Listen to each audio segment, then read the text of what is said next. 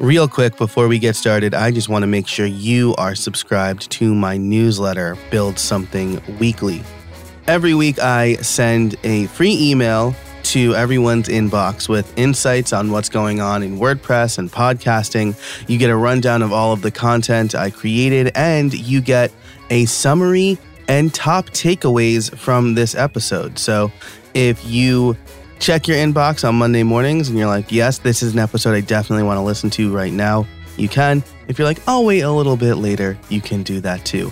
You can sign up for Build Something Weekly over at buildsomething.email.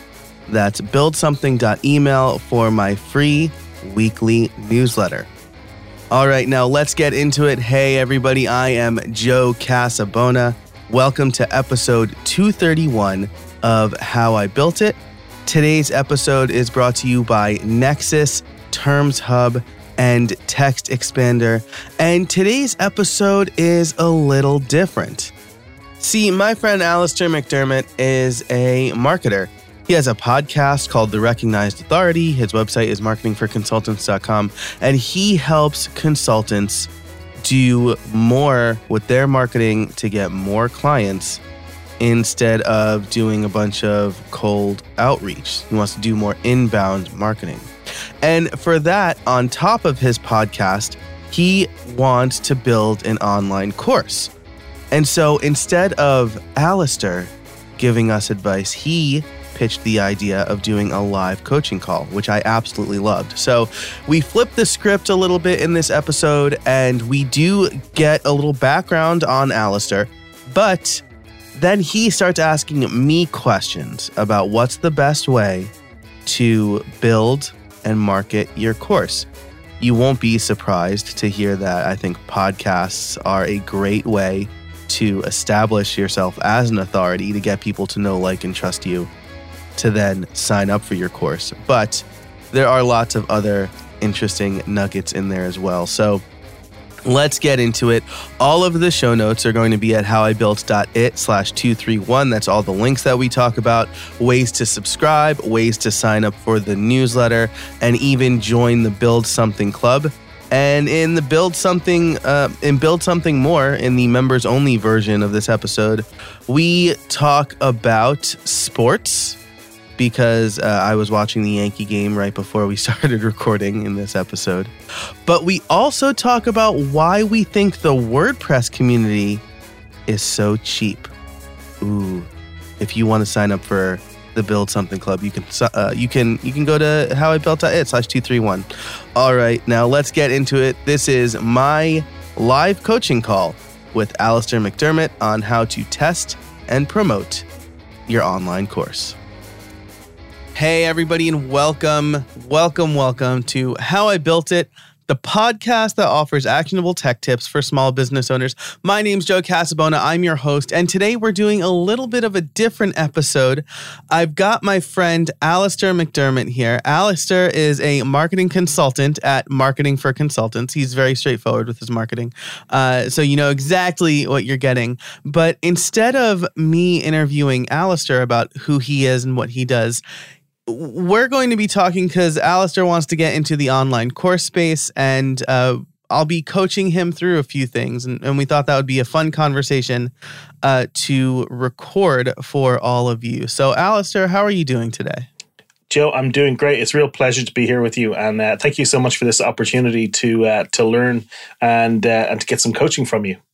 My absolute pleasure. When when we talked about this idea, really, you pitched this idea to me, and I thought it was great, mutually beneficial, I suspect. Um, mm. But I think this will be really good content. Uh, I hope the listeners like it as well, as well. And I know that everybody listening will learn something because online courses, as we record this episode, are um, becoming increasingly popular. Um, it's maybe getting easier to um, record those courses and, and, edit them, maybe. Um, mm-hmm but it's really about the content, right? So that's yeah. that's what we'll get into. But before we do that, why don't we uh, get a little bit of background on you? So why don't you tell us a little bit about who you are and what you do? Okay, so um, I'm a full-on nerd. uh, my first job out of college was programming machine code for IBM mainframes. And uh, my wow. second job was working in, in Sun Microsystems. I, I worked on the uh, Solaris operating system. So that, that was kind of my background in, in programming. So, um, I had so, no so, idea. I hide it well. I'm a recovering geek, as I like to say. so, uh, yeah, so so that was kind of my my background, and and um, I wasn't a very good employee. Um, I really don't make for a good employee, my personality style, and and just you know. So uh, I I quit my job in 2007 because that was a really good time to start a business. Yeah. Um, you know, because the economy was doing great, and you know, it's just everything was rosy. Yeah. So uh, I quit my job 2007, started a business, um, and initially my only skill set that I had that wasn't to do with low level programming um, was search engine optimization, which at the time was kind of cool because SEO at the time was really technical. Um, we didn't have stuff like Yoast SEO, uh, and um, we, you know, there was a lot of SEO uh, at the time was just needed to be like hand coded, and there was a lot more to do with the server and stuff like that. So that was kind of my background. Um, I didn't really like selling SEO as a service. Um, the, kind of the, the premise of SEO is look, we'll, we'll do a lot of work for you. Uh, it's going to cost a lot of time and money, and hopefully it'll work. But you know what? It may not, and and that's kind of it's it's kind of still the way SEO is today. Um, but you know, I, I know there's a bit more to it than that, but you know that that's kind of what it felt like. So I got then um, into building websites because so many people kept asking me for them. Uh, I've been building websites since 1997 my first website was on GeoCities, and yes. uh, so um, GeoCities uh, College Park Quad seventy two fifty seven was the URL. So uh, fantastic. So uh, that, that's where I learned learned my website building.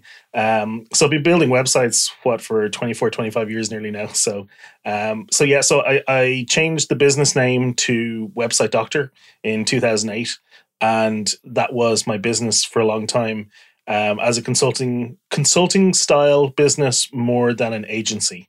And I, I kind of prefer like the the the expert consultant solo business rather than building a big agency with, with lots of staff. That was just the way I kind of preferred to to to go about it. And um, I also had my uh, I also had my flings, my my startup uh, attempts, and one of those uh, I, will mention. There's there's a couple. But one of those was actually a partnership with another guy called Alistair, believe it or not. Um, and it, it's not a very common name, even here in Ireland. So uh, that was kind of funny.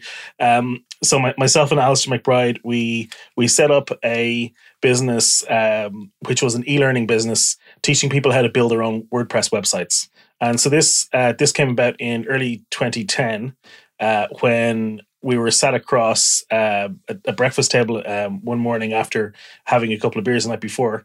And I was just telling him, you know, it's really easy for you to build yourself a, a WordPress website. And I started explaining to him, and he's like, hold on, hold on, I've got this new thing. And he had like a flip camera, mm-hmm. um, th- which was all the rage back then. It was killed off by by uh, by iPhone and yeah. and all these. So so he recorded me telling him how to build a, a, a website, and I, I just explained it to him and drew a few things on a piece of paper and he was like this is awesome. So he took it he built he built his his own website and he came back to me and he said look um, we actually could could do something with this. We could we could make a website that shows people how to do this. And so we did. We we we built a website. We recorded i think 140 videos uh, screen wow. grabs. Like we had serious like we we had a we had a pretty good site from a perspective of we had a lot of content and um, and it was pretty good for you know 2010 2011 when when we launched. But uh, yeah it, it, it failed miserably um, for several reasons. One was we we had no specific target market. Mm-hmm. um, we were trying to target everybody. Uh, and the other was I, I think we were trying to price it too high. We were trying to price it around $80 $90 a month. And there was just no uh, no traction in the market at that price point. And actually, I found out later that that some of the people who came along and were doing the same thing at the same time were really struggling to get paid at that price point as well. So that might be something we revisit later. I think. Yeah, absolutely. And what that's what a really great story. First of all, I yeah, I had no idea that you like you programmed machine code. That was like my least favorite like assembly language like was my least favorite class in college. um and uh, yeah, I guess once you go out on your own, there's not a lot of uh, opportunity for freelance machine code. Machine no, code there, there's I, I think I remember at the time uh, Ireland isn't isn't a huge country, but I think I remember at the time there was eight companies in Ireland that you could potentially work at uh, if you wanted to do that. So wow, yeah.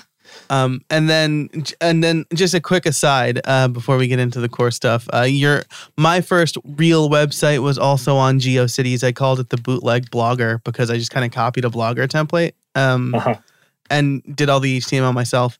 Years later, after GeoCities shut down and all of these clones popped up, one of my students, uh, when I was teaching at the University of Scranton, found it and was like, I found your old blog. And I was like, no. I'm like, you can't tell anybody about this. And then like I sent them uh, the the people who did it a cease and desist because uh, I was like, take this down. And they're like, you've got to prove it's yours. And I was like, well, you'll be hearing from my lawyer because uh well, it wasn't really my lawyer, but it was enough to get them to take it down.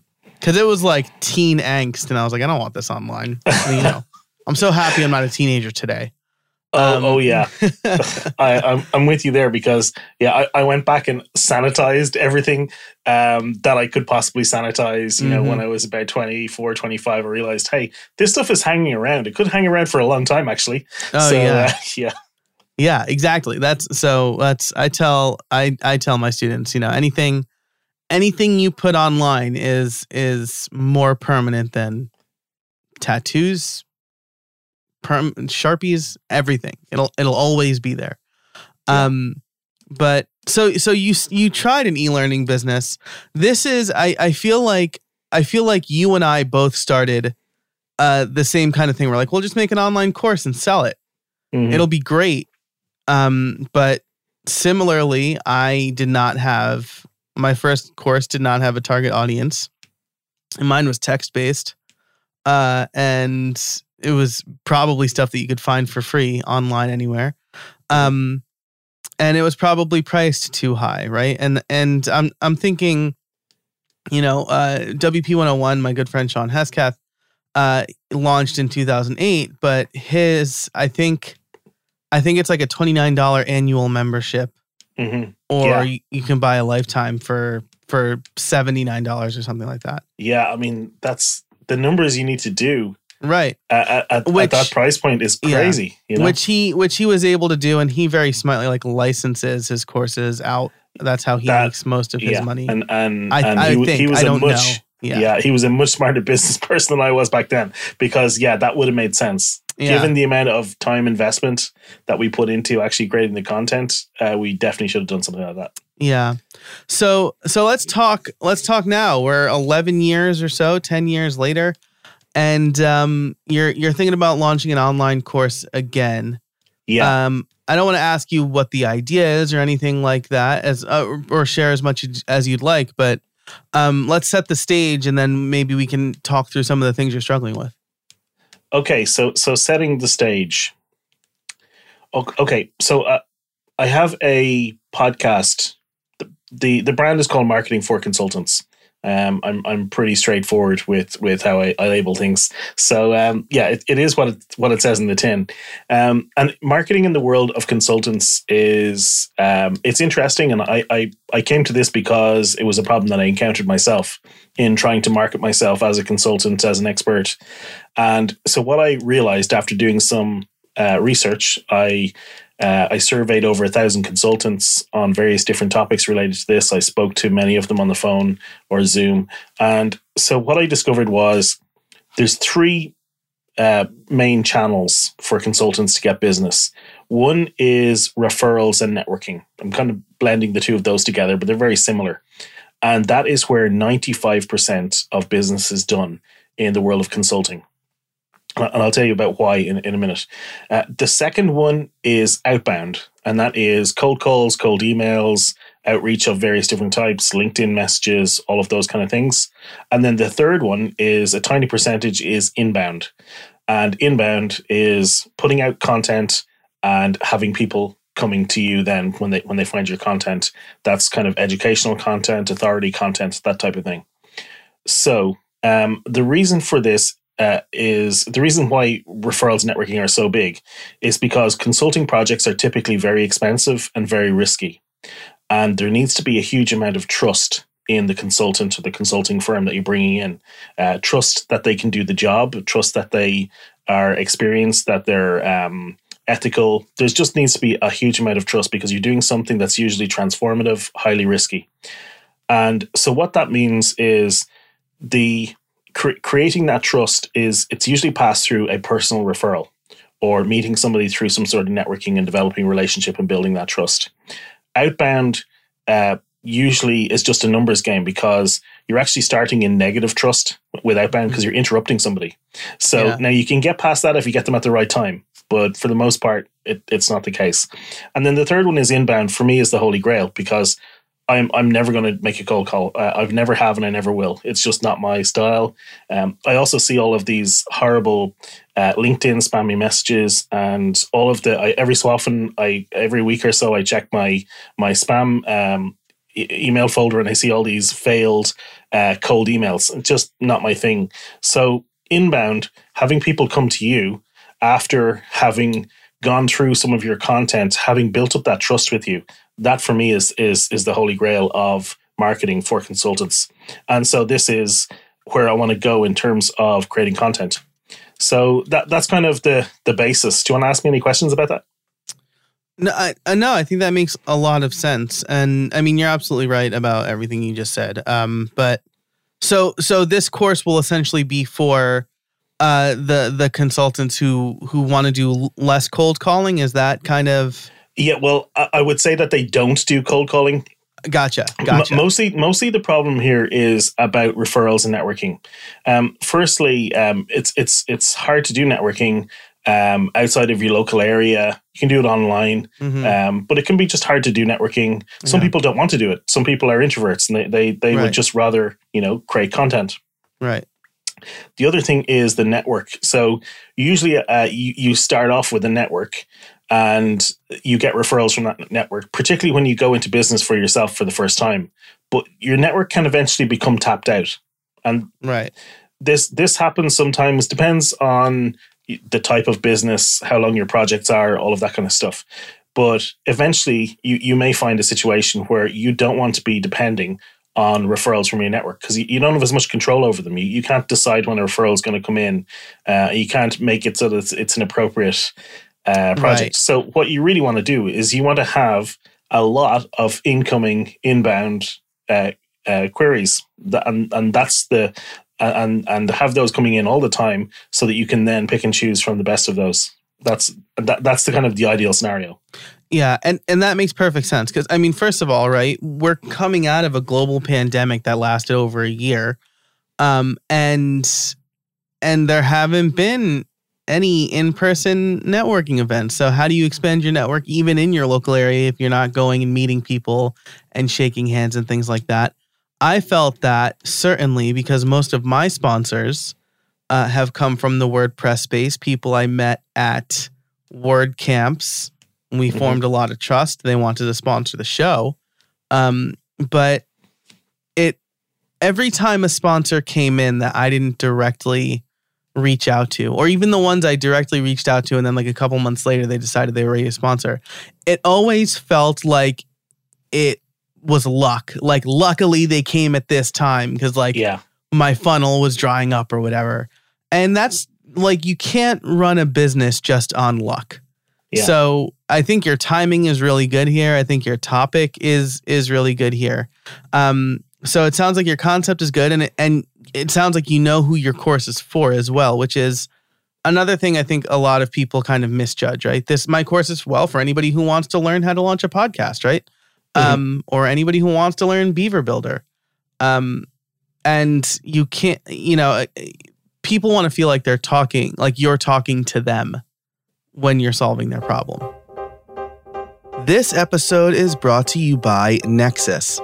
Look, I know what it's like to spend too much time managing your website instead of your business. In fact, the previous host for this very show made it harder for me to focus on creating content because I was always trying to fix some problem with my website, especially on new episode days. And that's why I switched to Nexcess.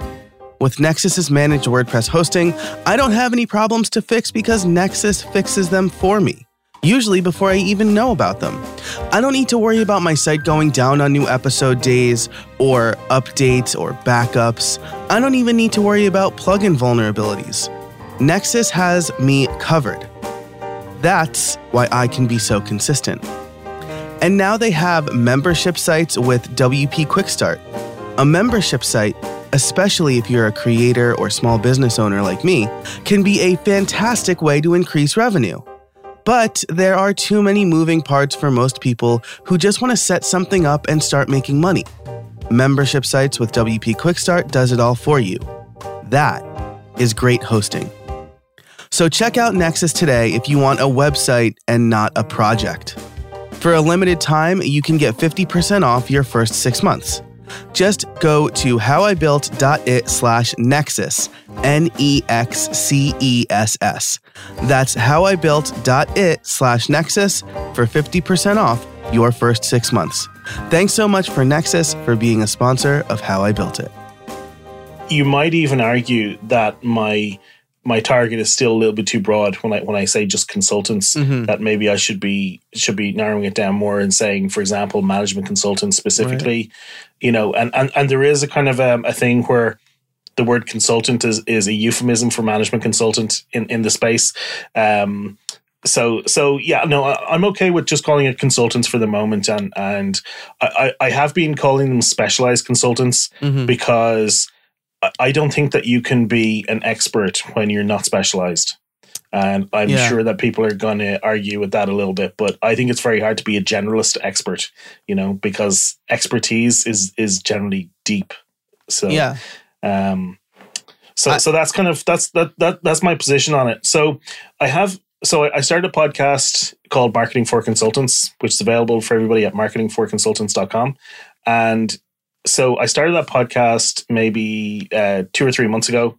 Uh, I have 15 episodes aired, uh, published. I have uh, another 16 or 17 already recorded, and I'm, I'm at the moment I'm dropping them one one a week. Uh, and I'm actually considering because I have a good team. I have an assistant and and I also have an editor. And I'm actually thinking about moving to two a week. I'm I'm not 100 percent sure yet. I might I might do that at the end of the summer. Nice. Um, so I want to grow the listenership and grow grow my audience through that. And, and so I'm trying to I'm trying to make all of this fit. And this is where I think you're the perfect guy to talk to because the, you're the podcast guy and, and you're the online course guy, and, and maybe you can help me figure out how to how to kind of mash all of this together to make it effective. I mean, one thing that I, I want to do, and, and maybe you can talk to me about this, is I want to try and use my audience to tell get them to tell me what I should put in the course because that that I think is really crucial because that's something I didn't do previously, and um, and I, I know a lot of people uh, are, are are starting out this way. They're they're getting the market to tell them what should be in the product rather than the other way around. So um, yeah, so that, that's kind of laying it all out on the table. So um, yeah, wh- what what do you want to talk about, or where do you want to go with this? Yeah, well, I I think that uh the first so I mean, first of all, thank you.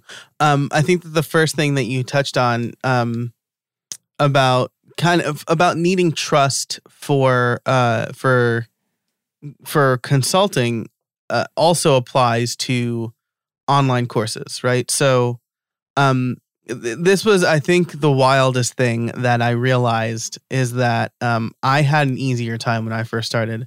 I had an easier time selling somebody on like a five thousand dollar website than like a fifty dollar course because I could talk to somebody and be like, "Hey, this is why you need this website. I understand you. I understand your pro." The guy, the the last developer ran away on you. First of all, you're gonna have the keys to your kingdom. So even if I do, which I won't, you're, I'm not gonna leave you high and dry, right? Stuff like that.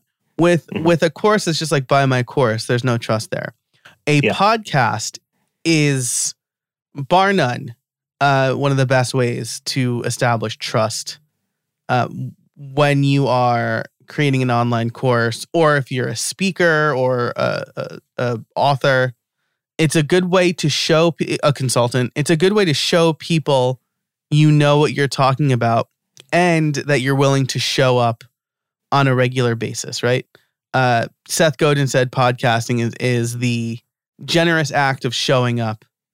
And if you show people that you can do that then they're more likely to um to buy your course right because they they know it's not going to just be like abandonware where you buy the I bought the course and then the the instructor disappeared on me, took my money, showed me a few videos and then left, right? Yeah, yeah, the Um, old school uh, internet marketing guru scam. Yeah, Yeah, right, exactly. Like uh uh I think Adam Carolla, you know, I mean he's he's probably got money, but uh he has like a 10-year-old course on how to podcast and people pay all this money for it and he's nowhere to be found, right? Um right.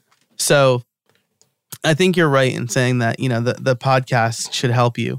Um and then your your next point about getting feedback from uh, from your students about what they want to learn. Uh, I think there's Jennifer Bourn outlined this. I'll, I'll link. Um, first of all, I'll link your podcast in the show notes. Uh, I'll link Jennifer Bourn's episode in the show notes as well, which you'll you can find over at howibuilt.it. Um, and uh, uh, the best way to do this is I is I think to run uh, beta tests, right? So you develop a version one of the course where you think this is the stuff that I think is important, right? Um, Mhm. get the version one out there, make it, I don't know, some some short amount of time 30 60 minutes. I don't know how much time you're planning on it. So i just anchored you to some some number that maybe isn't reasonable but um you know put out the initial content that you think covers everything that should be covered and then offer the course to um maybe a couple of friends and family for free but i i found that if you offer people to the course for free they're never going to take it. Um offer it to your audience at 60% off or something like that um where they still have stin- skin in the game Right. they yeah. get to take the course early and then the benefit for them is well you'll also get the updates right so you'll get the full course when it rolls out right. Um, yeah. and then you you know be active with those people it's a smaller audience so you can uh, not necessarily like meet with them on zoom weekly but have a place where you can all talk either a forum for the course or slack or whatever whatever Mhm. works best for your audience right so some people Yeah. will say discord some people will say slack um a circle is where i've been hanging out lately but if if, if facebook is where your audience is then be on facebook um so uh, either give them the opportunity um to uh to offer you feedback and, and be like Mhm. listen what what didn't i cover that you really were hoping i'd cover Mhm. um but the the beta test at a deep discount is a is a really good way to get to get user feedback Okay. Let me let me dig into this then a little bit.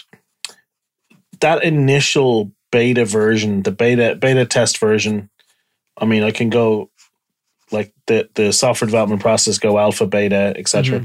So, um, so that initial test version, how much effort am I putting into that? Like, is like what's important there?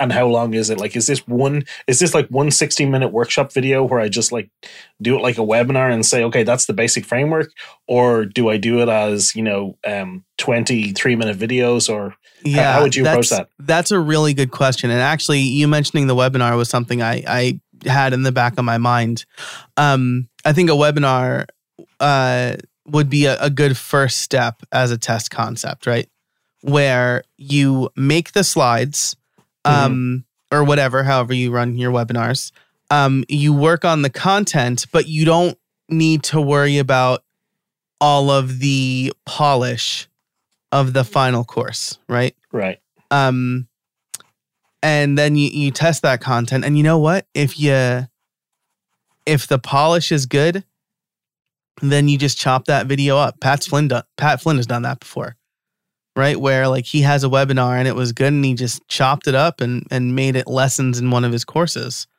um but yeah i think i think testing that concept right so yeah the general framework right generally what i tell people I stole this from somebody, so I can't really take credit for it. But um, is the free content should be the what, and and the paid content should be the how.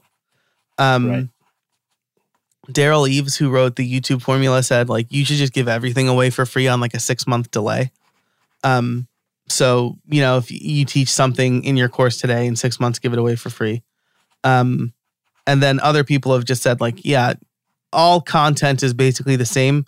It's just the way you mix it right? So if you release podcast episodes or youtube videos uh you can use that same exact content in your paid course but maybe in your paid course you've ordered it and structured it in a way that you wouldn't on your podcast or or your online course um Right. and actually, in your podcast, right? You have a podcast, you have listeners. Uh, that's a good place to test that content as well. Be like, what did you think? What questions do you have? Make the call to action. Hey, write to me and let me know what you thought about this or what other questions I can ask and answer. Um, Yeah. That that that also brings me to a totally different topic, which is how can I grow the audience for the podcast? And let, let's uh, just um let's let's bookmark that to come back to later, okay? yeah, yeah, for sure. Yes. Okay. Um, yeah, growing growing your podcast audience is a common question I get. So yeah, we, we can answer that in a bit. Um, but Apart, from everybody listening to this coming over to check it out, of course. yeah, exactly. It's I mean, uh, going on other people's podcasts is is a really great way to grow your podcast, right? Because Yeah, yeah. then you could just be like, oh yeah, find me at my podcast. You're already listening to a podcast. Just search for mine in whatever app you're in right now. Um, so uh, so yeah, so for for kind of testing your content, I think I think that that's a pretty good three pronged approach, right? Talk about it on your podcast or your YouTube channel, wherever you're putting out free content. Yeah. Talk about some of that stuff, see how it does, uh, see what questions you get. Have a webinar, right? Where in the webinar you say, uh, you know, you you run the whole webinar. Maybe at the end you say, look, this is going to be an online course soon. Here's your exclusive discount code. Maybe you can pre-sell it there, right? Sign up and then you could see how many people I've pre-sold courses before where three people bought them and I just refunded that money and I'm like, "Well, I'm really glad I put zero effort into this course besides the landing page."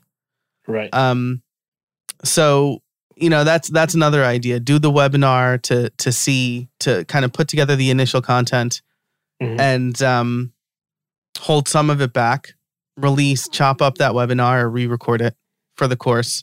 Um and then add a couple of extra modules to it and then that can be your beta test. This episode is brought to you by TextExpander. In our fast-paced world, things change constantly, and errors in messaging often have significant consequences. With TextExpander, you can save time by converting any text you type into a keyboard shortcut called a snippet. Say goodbye to repetitive text entry, spelling, and message errors, and trying to remember the right thing to say. When you use TextExpander, you can say the right thing in just a few keystrokes. TextExpander lets you make new approved messaging available to every team member instantly with just a few keystrokes, ensuring your team remains consistent, current, and accurate. TextExpander can also be used in any platform, any app, and anywhere you type. So take back your time and increase your productivity. But that's not all it does. With its advanced snippets, you can create fill ins, pop up fields, and more. You can even use JavaScript or AppleScript. I can type out full instructions for my podcast editor, hi Joel, in just a few keystrokes. Another one of my favorite and most used snippets is PPT. This will take whatever text I have on my clipboard and convert it into plain text. No more fighting formatting if I'm copying from Word or anyplace else. Last month, I saved over two hours in typing alone.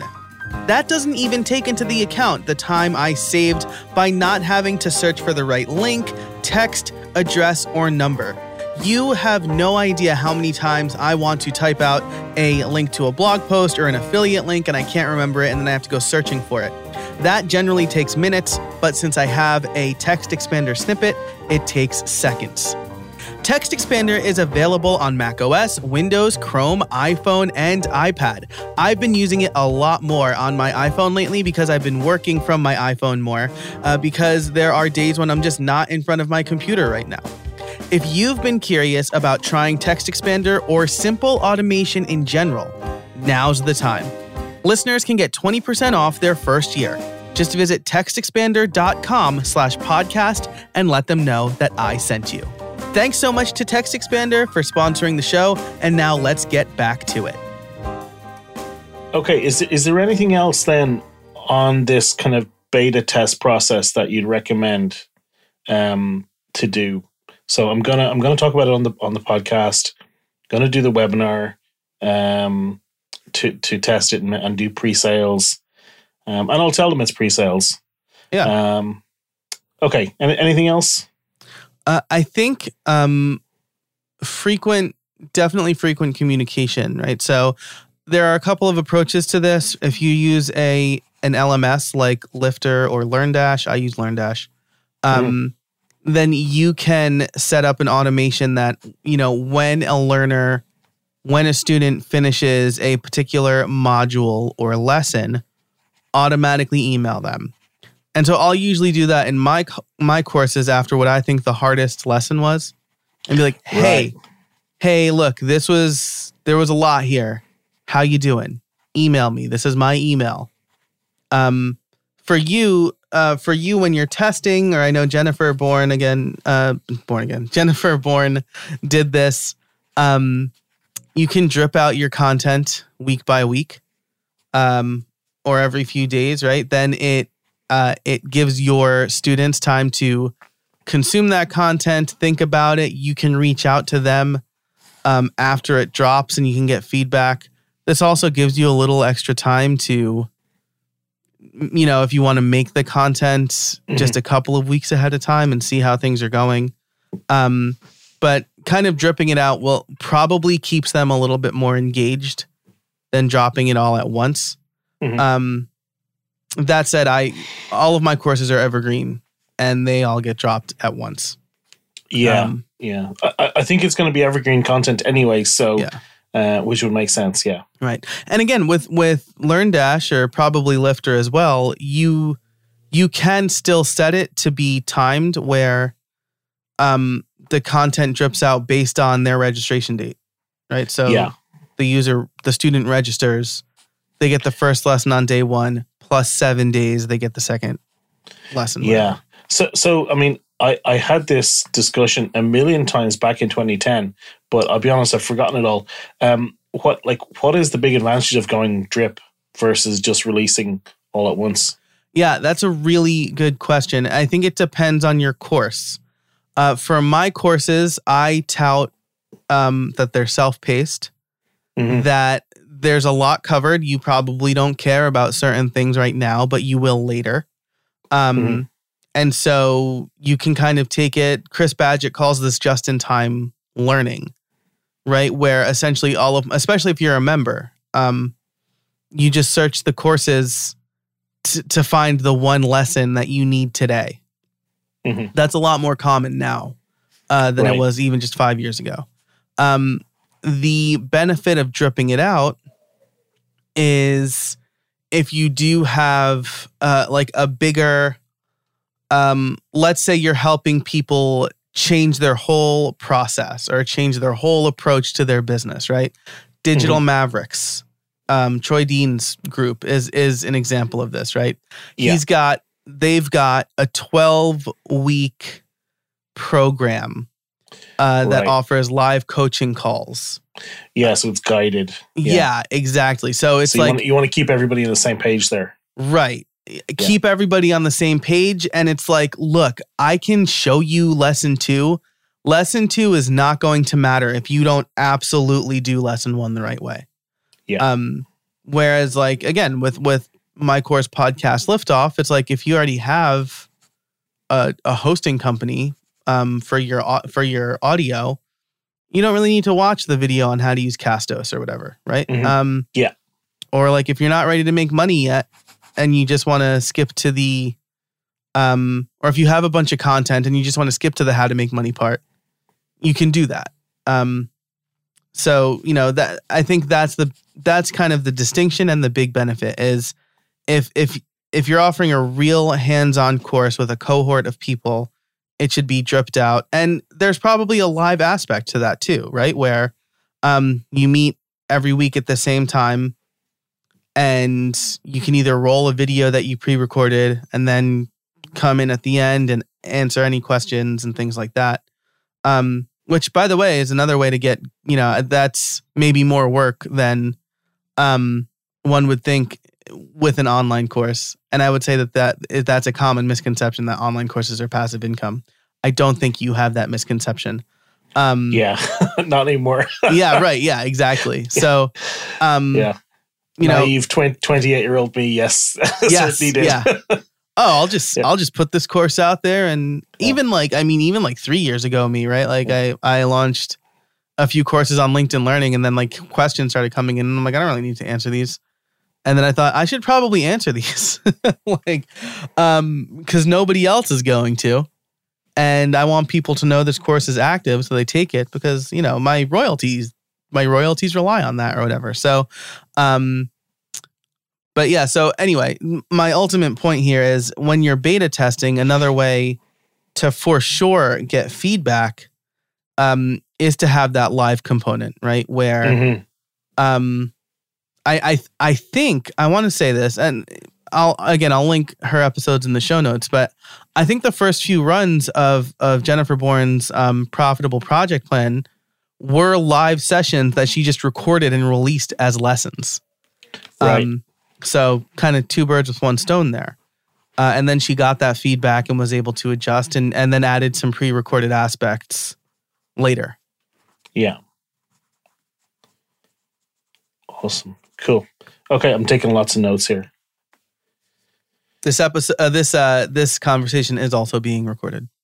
it certainly is. Um, okay, very cool. Um, so the the next thing then, uh, what what where I want to go next then is what is the optimal format for the the final version? Let's call it. Like when when I've got it polished, I'm happy that you know people people like the content and stuff. At that point, then you know like like how long should it be? Should it be two hours of content, three hours, ten hours? Um, you know, uh, should my videos be one minute long, three minutes, twenty minutes, an hour? You know, what what are your thoughts on that? Yeah, that's a really really good question.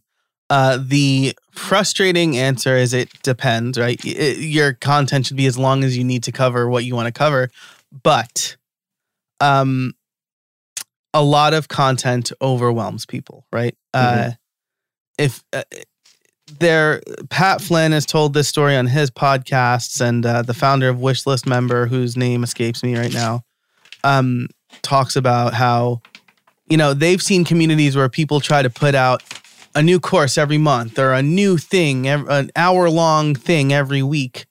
And they had drop off from their members. They had churn because their members were saying, I'm just never going to catch up to all of this. Like, uh, it doesn't make any sense for me to pay for this because I'm never going to consume all of it.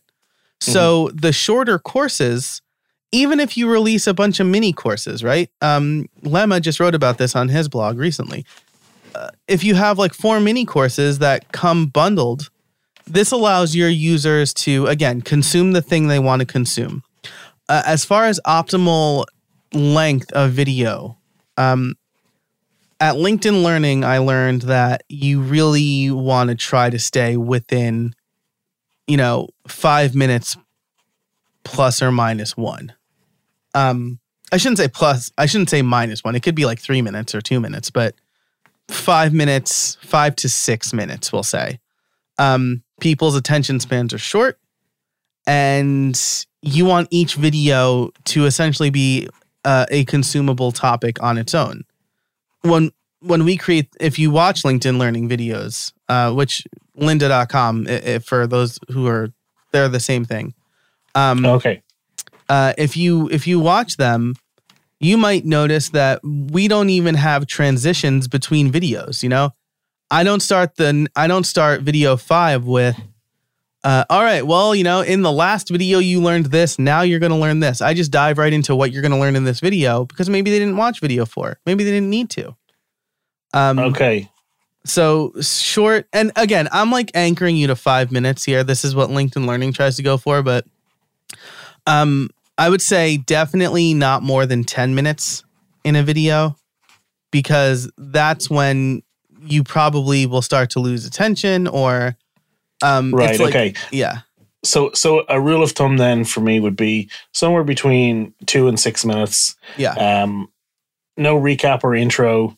Um, try and keep it encapsulated in one point, and uh, I could go longer. I, I'm guessing I could go longer only if it's actually live, where where you've got some interaction and stuff. oh yeah for sure if it's live then like make make live as long as you need to cover everything but if you're gonna Yeah. Chop these videos up or offer it in a course where students take it video by video i would say yeah Mhm. two to six minutes two to seven minutes you can recap at the end and just at the say okay here's Yeah. what we covered in this video but you don't want the order of the videos to be dependent on each other right Yeah, because what if six months down the line you realize, hey, I need to add a video in between videos four and five. Now my intro is not going to make any sense. Right. Yeah. So uh, that's the thing that you, I know I've learned this from experience. That's the thing you want to try to avoid. yeah, that makes sense. And the length is kind of like, I don't know about you, but when I sit down in front of the TV at night, um, I think I can watch a movie for two hours, but two a two hour commitment at seven o'clock. It'll be nine o'clock. I'm tired. My kids like just went to bed, whatever. Uh, or I can watch Scrubs or Friends, and that's a 20 minute commitment. And then I end up watching two hours worth of a TV show. But hmm it's not the fact that I committed that time. It's the fact that I didn't have to, and I could Yeah. have stopped after the first episode if I if I didn't feel like it. Where I know you could pause a movie, but you know, No, it's, it's not the same. Yeah, right? Yeah, Yeah, yeah, yeah, yeah. And and the new Rick and Morty season is coming out. So perfect. okay, so um, all right, so so that's one. So that's one part. That's like a single vid- video. Are we calling those modules? Are we calling those lessons? But what are we calling that? Generally, I will say a lesson is a collection of videos, and each of those videos is referred to as a module. In LearnDash, it's course, lessons, topics.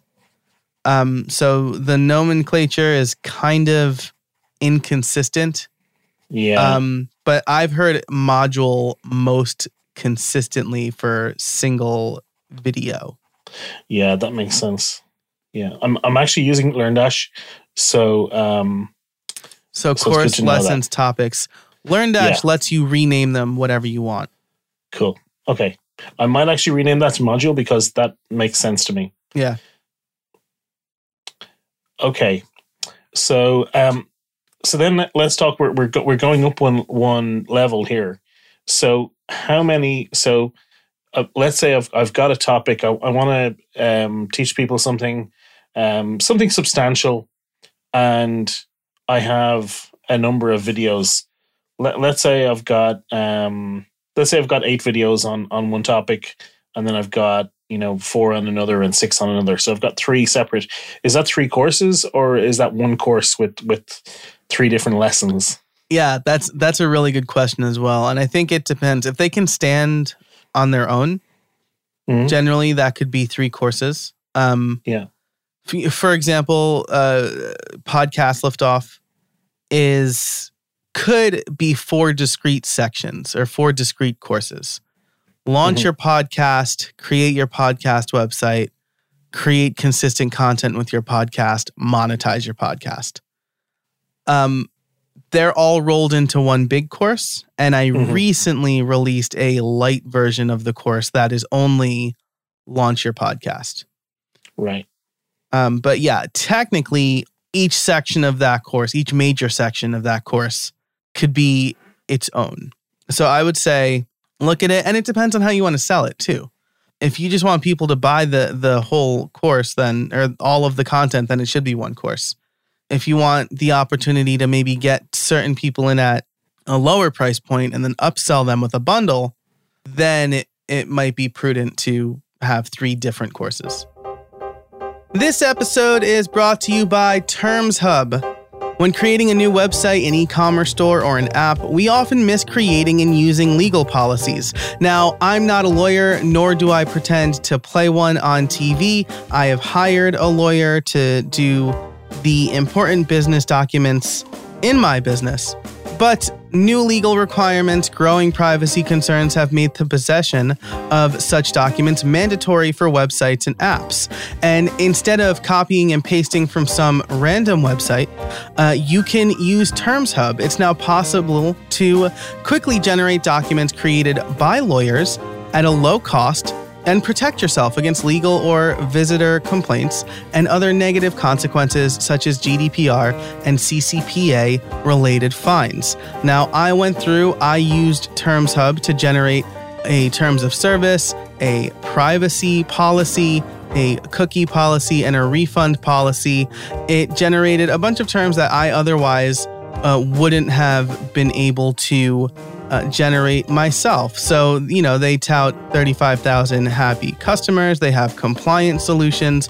I know this is something that a lot of my own students and clients have asked me about. And again, I'm not a lawyer, but this uh, this looks like a great solution. I'm happy with what was generated for my website. So if you want to check out TermsHub, head over to termshub.io and you can use the discount code how I built it at checkout to save even more. That's termshub.io and the discount code how I built it at checkout.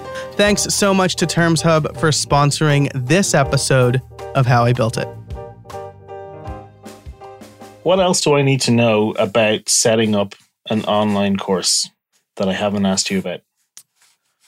There are a few mistakes that I made when I first rolled out my online course. Says, um, the first is I had no mechanism for community.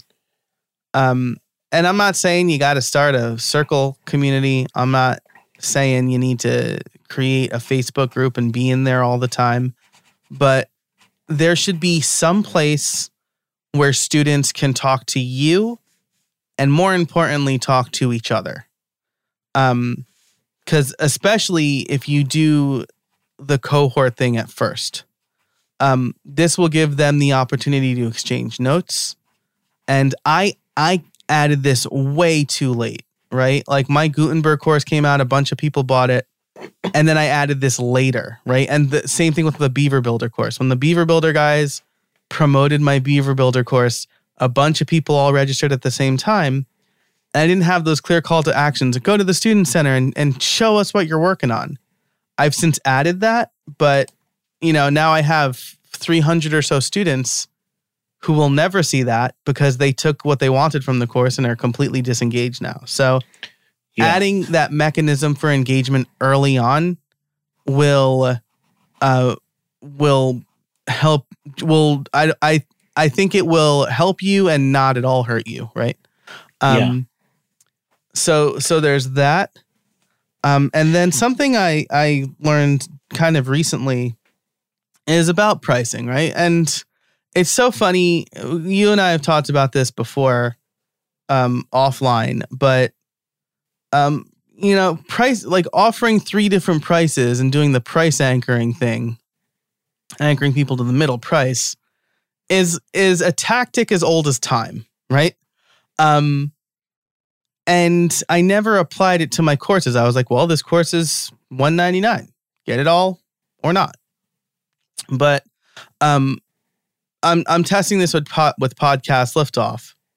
Uh, now there's a light version of the course for 79. There's the full version of the course for 199, and then there's the pro version of the course for 9.99 where you get the course and a 2 hours worth of coaching with me or whatever. Um cool. Yeah.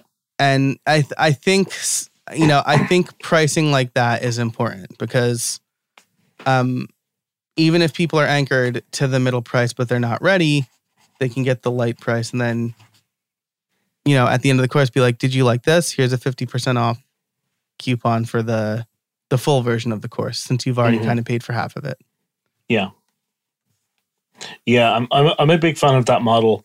and um, the first time I, I came across it for like for a product, I think was Nathan Barry's book Authority, um, and also Blair Enns does that for his book Pricing Creativity, Mhm. which is a book about pricing, and the cheapest you can buy it for is hundred dollars, and uh, you know I love that. So um, and actually I- I've bought it and it's worth it. So just if anybody out there, um, so um, yeah, so so I'm I'm with you on the pricing. Have three options, different packages, different package levels. Yeah. Um. Okay, so so is there anything else, or should we move on to, the podcast? Is there anything else I need to know about about setting this up? Uh, I think the I think the last thing I would say is uh, iterate early. Yeah, I, I sorry, I just remembered another question. Yeah. Um, the other question I was going to ask is, what about supporting materials, workbooks, um, other Yeah. bits and pieces? How much of that should you do? And um, because I mean, I can imagine it's quite a lot of work to go and create that kind of um, that extra content. So I'm just wondering, is it worthwhile? Um, honestly, I I don't know. I think people probably have their own note taking mechanisms if they want, but I do offer a workbook with podcast liftoff just because just it gives me a it gives me or it gives you the course creator a clear end of module call to action, right? All Mhm. right, we just talked about how to come up with the artwork for your podcast now go to the artwork page in the workbook and start sketching out some ideas. Mhm. And you know, and then in the Yeah. next lesson we do Canva and it's like take that sketch and convert it using Canva or whatever. Yeah. Um so you know, having the additional materials, I also think people just you know that they see that as a value add. Um whether or not they're going to use it, okay, well now this is something I've downloaded and if I need to reference it later, great. Um checklists, if you have checklists in there, checklists are like people love checklists. Yeah. Awesome. Okay. Okay. Now, sorry, I interrupted you. I think you were going to say iterate early and Often. Yeah. often. um, one of the beauties of having an online course is that uh, you don't have to wait till the end of the semester to, to figure out kind of what went wrong or what you can improve on and, and re re uh, issue a lesson. Right. I I Mhm. learned in the classroom there were some things that work that worked and things that didn't work. Um, and unfortunately, I can't go back to those students and be like, hey, I really taught this poorly to you or whatever. I could have taught it better. Maybe I didn't teach it poorly, but I could have taught it better. Um, with the online course, you can. So take lessons and, and again, uh, whatever you can do to get that feedback, increase that engagement.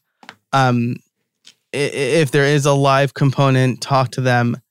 And then you can kind of iterate and be like, I have iterated on this for you. Um, Now, I'm not saying do this like every week because you'll never do anything else, but every six months, maybe go back and be like, what can, what worked? Or um, if we're talking iterating early and often, especially in the beginning, right? This is Mhm. really what we're talking about before the course is finalized. Um, you could every few weeks be like, is this lesson working? What can I do to make it better? What can I do to take this from beta to to golden master or whatever? I guess that's what uh, Apple calls it, right? Um, The the the final final release. Then once you release, again, every six months, maybe every three months, depending on the cadence you want, reevaluate what's working, what's not working. Can I add something to make this better? Every time you add, you can raise your prices. And that's a marketing opportunity to be like, hey, I'm about to add a bunch of content to this course. Buy it now at this price before it goes up, and you'll get it Mhm. all. Right. Um, I, I do have a couple more questions here for you. So I have an awesome assistant. Mhm. Um, what what can I delegate to her, or what can I outsource to to, to a third party? What what parts should I? What like what parts would be? I mean, the thing is, I know I have the skills to do pretty much all of it myself if I wanted to do Right. that. Um, one of the curses of having being a techie and getting into everything and wasting all my time. actually, I should Yep. have delegated and outsourced long, long time ago. It's- Long that's actually time ago. yeah, that's a regret. Anyway, uh, so take note, you youngsters listening to this. Um, so yeah, um, what can I delegate, automate, outsource? Yeah, that's a really good question. Um, the community and engagement management, you should absolutely pop in every once in a while for sure. Um, but if it's active, right, or you have your assistant who can answer a lot of the questions for you, your assistant can make it look even more active and more vibrant. Right. So even if you only check it once a day or once every two days, your assistant can be in there. My Yeah. my assistant goes into my community every day and posts and comments and likes the new posts. Um, right now, it just kind of looks like it's me and her talking, but uh, I'm working on improving that. Um, So she, you know, your your assistant. I did you say she? Yeah, Um, I, I, Ico is her name. Okay. Yeah. Uh, yeah. So she could do that. Um, Adding the course to your LMS, Mhm. something that she can do. Yeah. Um, anything, really anything that doesn't require you talking. Right. Right now, okay, yeah, I I fully have the ability to edit my own videos. Mhm. Um, and it wasn't until I realized by working at LinkedIn Learning, I don't need to edit my own videos. That's like my least favorite part of it. I don't have the muscle memory or the macros. I do it every few months. And it would just be better if I could just dump a bunch of content into a Dropbox folder and send it to an editor. So that's what I do now. And I'm doing that for my YouTube videos too. So now I'm able to pump out, I'm able to record two or three YouTube videos instead of doing one and then editing it and then wondering what I'm going to do next week. So um, the editing process for sure. Uh, if you're going to add closed captioning, of course, you can have you know somebody else do that. Um, but essentially, anything that doesn't require your face or voice, um, graphics certainly. I use Design Pickle. They're redoing all of my my product tiles and graphics and slides. Um, Cool. And uh, and then and then all you have to worry about is is making the content and showing up for your students. mm-hmm. Awesome. Um, okay, is there anything that I should not do that you see people doing and they, they're always adding this one thing to the course that's a total waste of time? Is there anything like that? Yeah, um something that I do or did a lot was think, "Oh, I should add this," and then just add it. And then like it gets no engagement and nobody cares and I'm doing things that no one's asking for, right? Right. I'm I'm answering the question that no one's asking. Um so I think getting validation first before you put a ton of work into it is something that can save you a lot of time and money. Um, Yeah. So again, the webinar for the proof of concept. Again, that this course, I thought it was going to be so great. How to build a business website with WordPress. Are you a business owner, WordPress, whatever? For a hundred bucks, I'll show you with this amazing theme how to do it. No one cared. Yeah. I'll just I'll just find the free YouTube video that that shows There, me. there should be like 10 million people. And, and I've had this conversation again 10 years ago. There should be 10 million people online who want that, you know? Right. Yeah. Yeah. Exactly. Yeah. But I didn't. I didn't market it the right way, right? Because I was still a very field of dreams marketing Yeah. kind of guy. Like I built this course, and now people will take this course.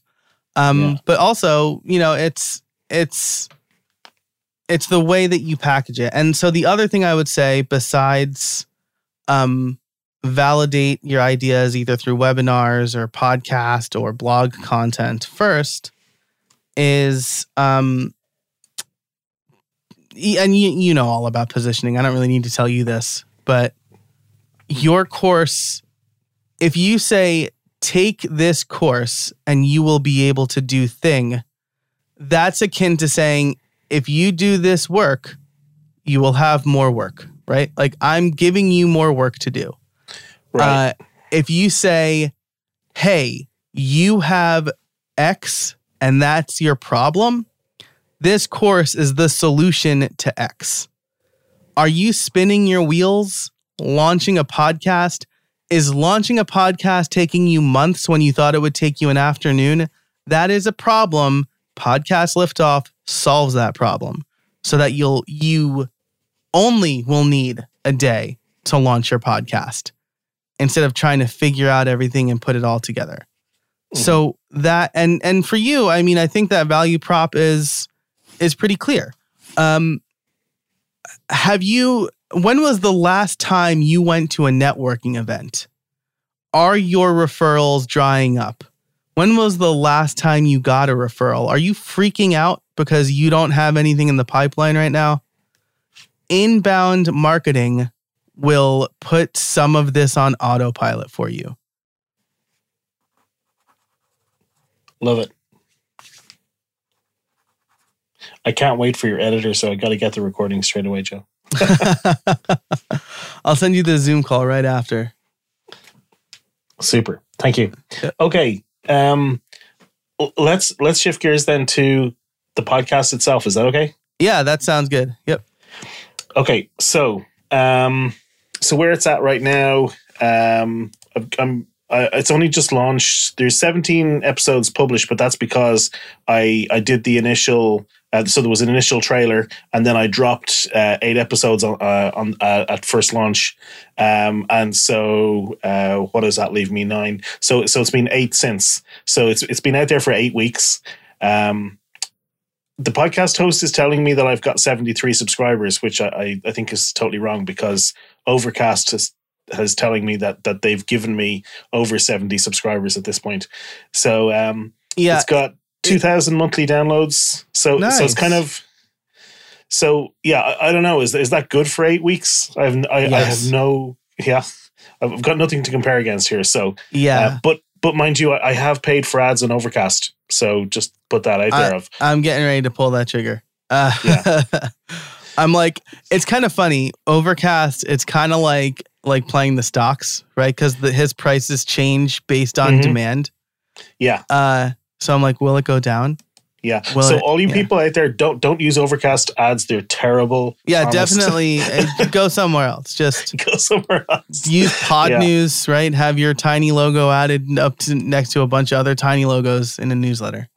Right. No, no, uh, no. I can't say that. Um, actually, I love Overcast as a player as well. I've been using it for years, and it's it's just such a great experience. That that's why it was my first protocol. The other thing about Overcast is I don't actually want to pay to get rid of the ads because I find I find interesting podcasts through the ads sometimes. So uh, uh, that's me as a user saying that, not as a podcaster. Yeah. So um, so so definitely, I think the discoverability is something I that, uh, I pay for Overcast and still have the ads enabled. Because I'm like, okay. I mean, first of all, right? If I'm going to advertise, I want to see how it works. Yeah. But also, I've added like four new podcasts in the last week because I'm like, this one seems interesting. So yeah, for yeah. sure, it yeah. it works. Okay, so so so well, you know, some of what I'm doing then is so I'll and I'll I'll I'll tell you the the full story. I'm also advertising on Podcast Addict because that was recommended to me by um by, by somebody else. So, uh, so podcast, uh, pod, podcast addict and Overcast are my two sources. I've put about six hundred dollars US into ads, about three fifty in Overcast and two fifty on Podcast Addict. Wow, that's so, like really not bad at all. I'm like, because I'm looking at like technology for Overcast, and it's like seven hundred fifty bucks as I'm looking at it. Oh yeah, well, well, I, I tell you what I did that might be useful for you and, and for anybody listening. Um, I I uh, waited till the education category was was good, and I, I, I got education. I also experimented with the fiction category because that was always quite cheap. Nice. So um, fiction returned subscribers at about ten dollars per subscriber. Education returned subscribers at about six dollars per subscriber. So that was pretty good. Oh wow, yeah, that is really so, good. Nice. So yeah. All right. So um, okay, so so you know some of what I'm doing to to try and grow it. Um, and yeah, c- can you talk to me about like what else can I do to try and get it out there, particularly in front of my specific audience of consultants? Yeah. So, and this is definitely something that your assistant can do as well, right? Especially if she's mm-hmm. like, um, if she's m- more independent, um, of an assistant, have her look through podcasts like lookalike podcasts to your own, right? Mhm. Maybe something she can do is go to the uh the the overcast categories and see who's advertising in the categories where where you identify your podcast as. Collect the contact information and reach out to those people. Um Mhm. i can't stress this enough. Going on others people's podcasts uh, is a great way for you to grow your own podcast for the reasons i said before. You know it's it's uh you're you're they are already on the playground. Just ask them to pick up this other ball you know? Mhm. all right you're done you're done playing with this. Move over here. Um which is why the overcast ads are so effective as well right? You're, you're putting a podcast right in front of somebody in their podcast player. Yeah. All right i'll check it out. Why not? Mhm. doesn't literally cost me nothing. Um so i think i think that is a really important thing. Um this is a bit of a volume game right? Because it's outbound stuff uh, I would say I, I need to talk to Brittany Lynn about this. Um, she was the PR person I spoke to uh, that I consulted with, and um, uh, pitching yourself on the podcast is super important, right? Because I don't know if you're getting them yet. You will. Yeah, Um, I've got some. Yeah. Yeah, I'm. I'm already. Hi, name. Like, Yeah. let me tell you how great this person is. Do you want them on your podcast? And I'm like, you didn't tell me what value they're gonna. I don't care that he graduated first in his class at Harvard. Uh, maybe he should hire somebody who knows that I want value for my audience. I don't. I don't want to just hear how great you are. Um, end rant there. I don't want to. Uh, this is a. Uh, I'm triggered. Hot button topic for me. But uh, so when you pitch, hey, listened to your podcast, big fan of it, uh, especially this episode. When somebody mentions a specific episode, uh, that immediately brings their uh, their trust factor from negative at least back to zero. Mhm. Because then at least they took the time to read the transcript and Mhm. find something instead of just seeing, oh, here's a technology podcast. I'm just going to reach out to them, right? Yeah. um, and talk about the value you're going to bring. So that's a little bit about pitching, but going on other people's podcasts is a great way um, to, Now, to grow I, your I, I have seen some people talking about, you know, having having your assistant outreach for you, and uh, uh, that that's better than outreaching yourself. Now, I can imagine why it's better in terms of time, but I'm just thinking of me getting that pitch. I think it would be better coming directly from the person. So, just wondering, do you have thoughts on that? Yeah, I mean, I don't. Truth be told, I have this crazy Airtable automation um, that allows me to kind of send a bunch of pitches all out at once. And the important aspect of this is that there's a personal message field. Mhm. uh, so that it's still personalized. I include all the same information. You know, like my bio doesn't change from pitch to pitch mostly. Mhm. Um, maybe the topics, and actually, I have a column for each topic to like talk about this, talk about this, and then here's the personal note, or put the Mhm. personal note at the front. Um, and that's all sent through my email address. So uh, even if it's your assistant pulling the levers uh, Right. or writing the emails through your inbox. I don't know how much access you've given your assistant, but Yeah, I probably need to give her more, to be honest. Yeah. yeah. I'm thinking the same thing. I should I should probably give uh, my assistant access to my email. Yeah. Um, Yeah. But uh, yeah. I mean, I the personal pitch resonates more with me, Mhm. right? Because most of the pitches I get are from people who basically make money. They make a commission essentially based on the amount of uh, interview interviews published. Yeah. Um. So, you know, I'm not, and I'm not saying that doesn't work. I I have a really good relationship with a couple who, when they recommend somebody to me, I don't even have to worry about it. But Mhm. it took time to get there. Yeah. So I don't know if I answered your question, but I, all of my pitches come at least from my email address. Yeah, I- think I think that's going to be the way that I'm going to go. Yeah. Okay, getting on other people's podcasts. We already talked about um, paid ads and stuff like that. Uh, What else is out there? Uh, Uh, I, I'll tell you one thing I tried that that I, I stopped doing. So um, I create um, or or we create um, graphics for the guest Mhm. um, to promote Uh, we we do a quote image, and we do a square image and a, and a rectangle image. We used to take an audio clip and do an audiogram, Yeah. and I I just felt that it wasn't worth the time that we took to do it. It just didn't seem to get much traction on Instagram and and Facebook and uh, LinkedIn and stuff. So I don't know. Um, are people ignoring just scrolling by audiograms? Uh, maybe I, you know, I haven't seen, I haven't seen a lot either. What I have been experimenting with is just doing the audiogram through Overcast, because Yeah, Overcast has that clips feature, and it's like, you know, maybe it's easier, or like, but it, it maybe Yeah. it- it's easier for me to share other people's podcasts that way. I'm not listening to my own podcast in Overcast because I've already listened to it.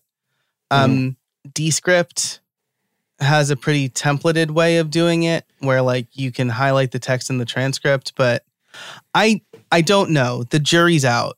I read some stats that it, they're really good, but those stats came from a an audiogram app. Um, yeah. This this is what I'm finding as well. Is Yeah. is yeah. So okay, well well um but sharing the episode is Yeah. important, right? So yeah and not just like listen to this episode. So if, if even if it's just a graphic with stylized text for the quote, Mhm. maybe that works and that's maybe faster production. Um maybe yeah. Maybe maybe we yeah. should do some more quote graphics actually and, and see see if that will that will take hold. Mm, yeah, right. Um or uh, if you're doing Instagram, maybe you don't even have to do an audiogram. Maybe you post on your story or on Reels and say, "Hey, new episode of the podcast is out. Here are the things that we talked about. Here were my favorite takeaways. Listen at podcast.com slash latest or whatever, right? Mhm. Yeah. Um then then you're still doing that maybe more engaging video content, but you're not spending a bunch of time going, okay, the clip starts at 39 and I want to get it to 67 or whatever. Uh, yeah. And oh, I Yeah. gotta now I gotta the text, the transcript isn't exactly right, and what's the good graphic here? Um, because that is like a that's that feels like too much work. And if you were getting way more engagement, maybe it wouldn't. But Mhm. turning the camera on, like on your phone, and just being like, "Hey, this is the stuff we talked about today, and I thought it was really good, and I'm so excited for these parts. Here's what you'll get from it. Go listen over here." Maybe I should. Ex- gosh, maybe I should experiment with that too. Let me know what you think. How, Yeah. how you get on. Uh, the, the the problem for me is um when I consider all of this is this is already fairly time consuming. Yeah. And the more little bits I keep bolting onto each episode, Yeah, the more time consuming it becomes. yeah. Um, So so here's Yeah. what here's what I do. Here's what I've started doing, right? Because for a long time I would just record the interview and we'd be done and I'd bounce. And then a few Mhm. weeks later, once I've locked in the sponsors for like the next set of episodes or something, now it's time for me to record the bumpers. right. And I'm like, what the hell did we talk about? Yeah. Um, so now what I've been doing at if at the very least, I will write the script for the bumper right after we record okay. even if I don't have the sponsors locked in. If I do, I record the intro right after we're done. Cause then I it's fresh. I know what I'm excited about. I don't have to look at my horrible notes that I stopped taking halfway through the episode because I was so into the conversation. Um and and I think probably, and I'm just thinking out loud here, but it's something I'm definitely gonna try. Um, is recording that promo video right after. I'm in the Mhm. mindset, right?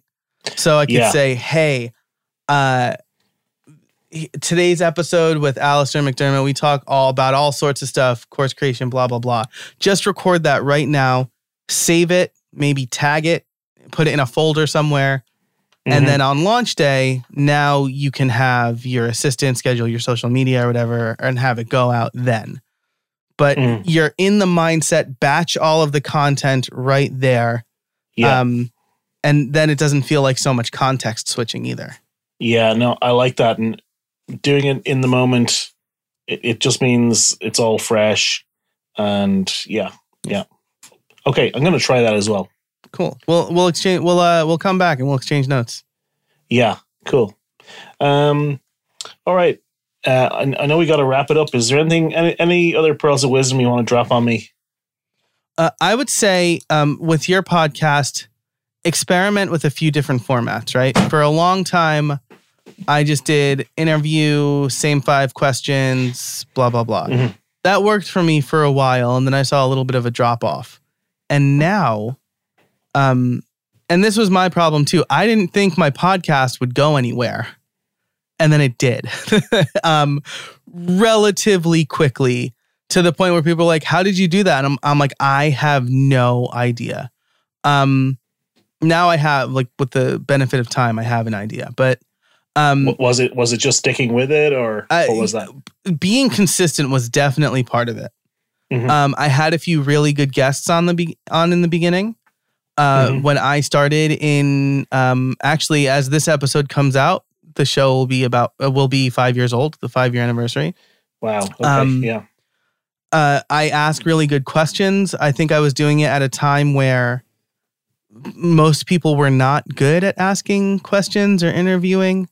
Um, and then I will say uh, that another show from NPR launched a few months after my podcast with a similar name.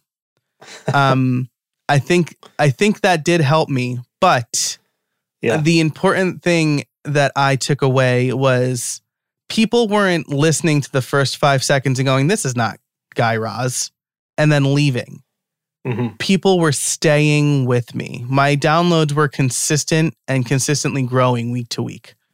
Um, so showing up is super important. Consistently launching on the same day, people make this a part of their routine. If there's a podcast I listen to that isn't that is delayed, uh, upgrade is a perfect example, right? On uh, WWDC day or when they have a gag order for a product they're about to review, they release on Tuesday instead of Monday, and I'm like, where's my Monday afternoon podcast now or my Tuesday morning podcast, right? Um, Well, Now well, you gotta know what wait I can till- say to that. what's that? You know what I can say to that. What's that? Go check out marketing for consultants, which drops on Mondays. Boom, Mondays, perfect. Mine does too. So get the one-two punch. Um, there you go.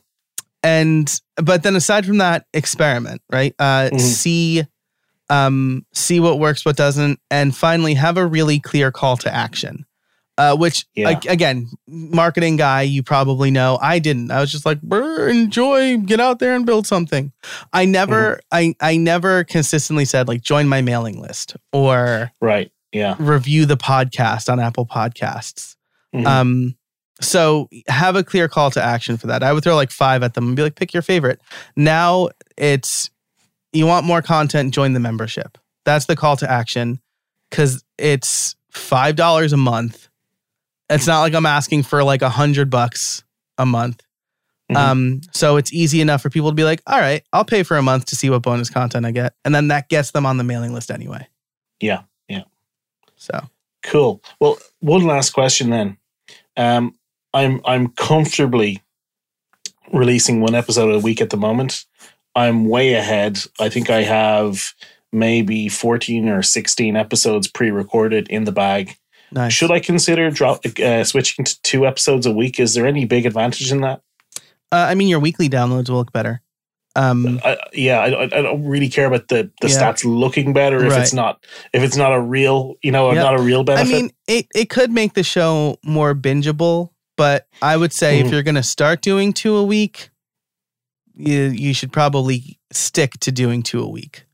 yeah, and then Th- that's That's Yeah. my hesitation, right? I, I consulted with somebody recently who had a concept where he was going to do a big episode on Mondays and then Tuesday through Friday have like short five minute episodes.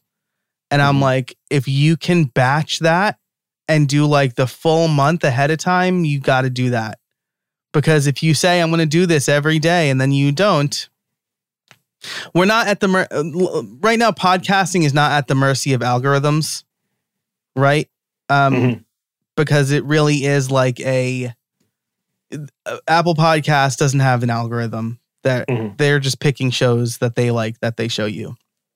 Uh, YouTube, you're at the mercy of the algorithm. If you are weekly on Tuesdays and you drop on a Wednesday, you're all screwed up.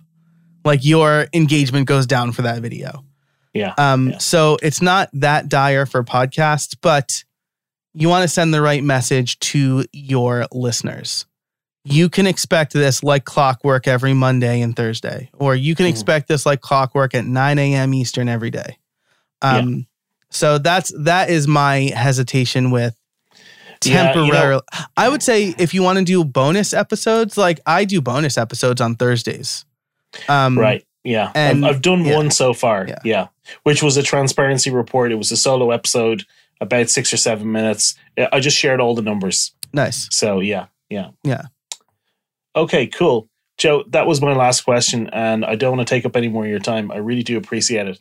Thanks again so much to Alistair for joining us today. And I hope that uh, he got a lot of value out of that call. I know that it was very uh, illuminating for me because it's often, you know, when you've been making courses for a long time or even making a podcast for a long time, it's sometimes hard uh, to remember the struggles that you go through in the beginning. And so connecting and working with people th- in all stages of whatever you do uh, helps give you perspective and empathy. So I think that was, I really enjoyed that call. And of course, we're about to get into the build something more conversation. Uh, so if you are not signed up for Build Something More, again, you can sign up over at howibuilt.it, where all of the show notes are. Uh, howibuilt.it slash 231, I should say uh, all of the show notes for this episode, a way to sign up for the mailing list or the membership. It's all there.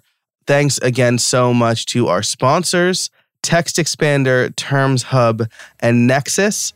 Check them out because they help support the show. And, uh, you know, if you like this episode, share it with a friend. Again, you can just send them to the link, how I built it slash 231. They don't need to install an app or anything. They can listen right on that page click around on the show notes and then subscribe in whatever app they like. Thanks so much for listening. And until next time, get out there and build something.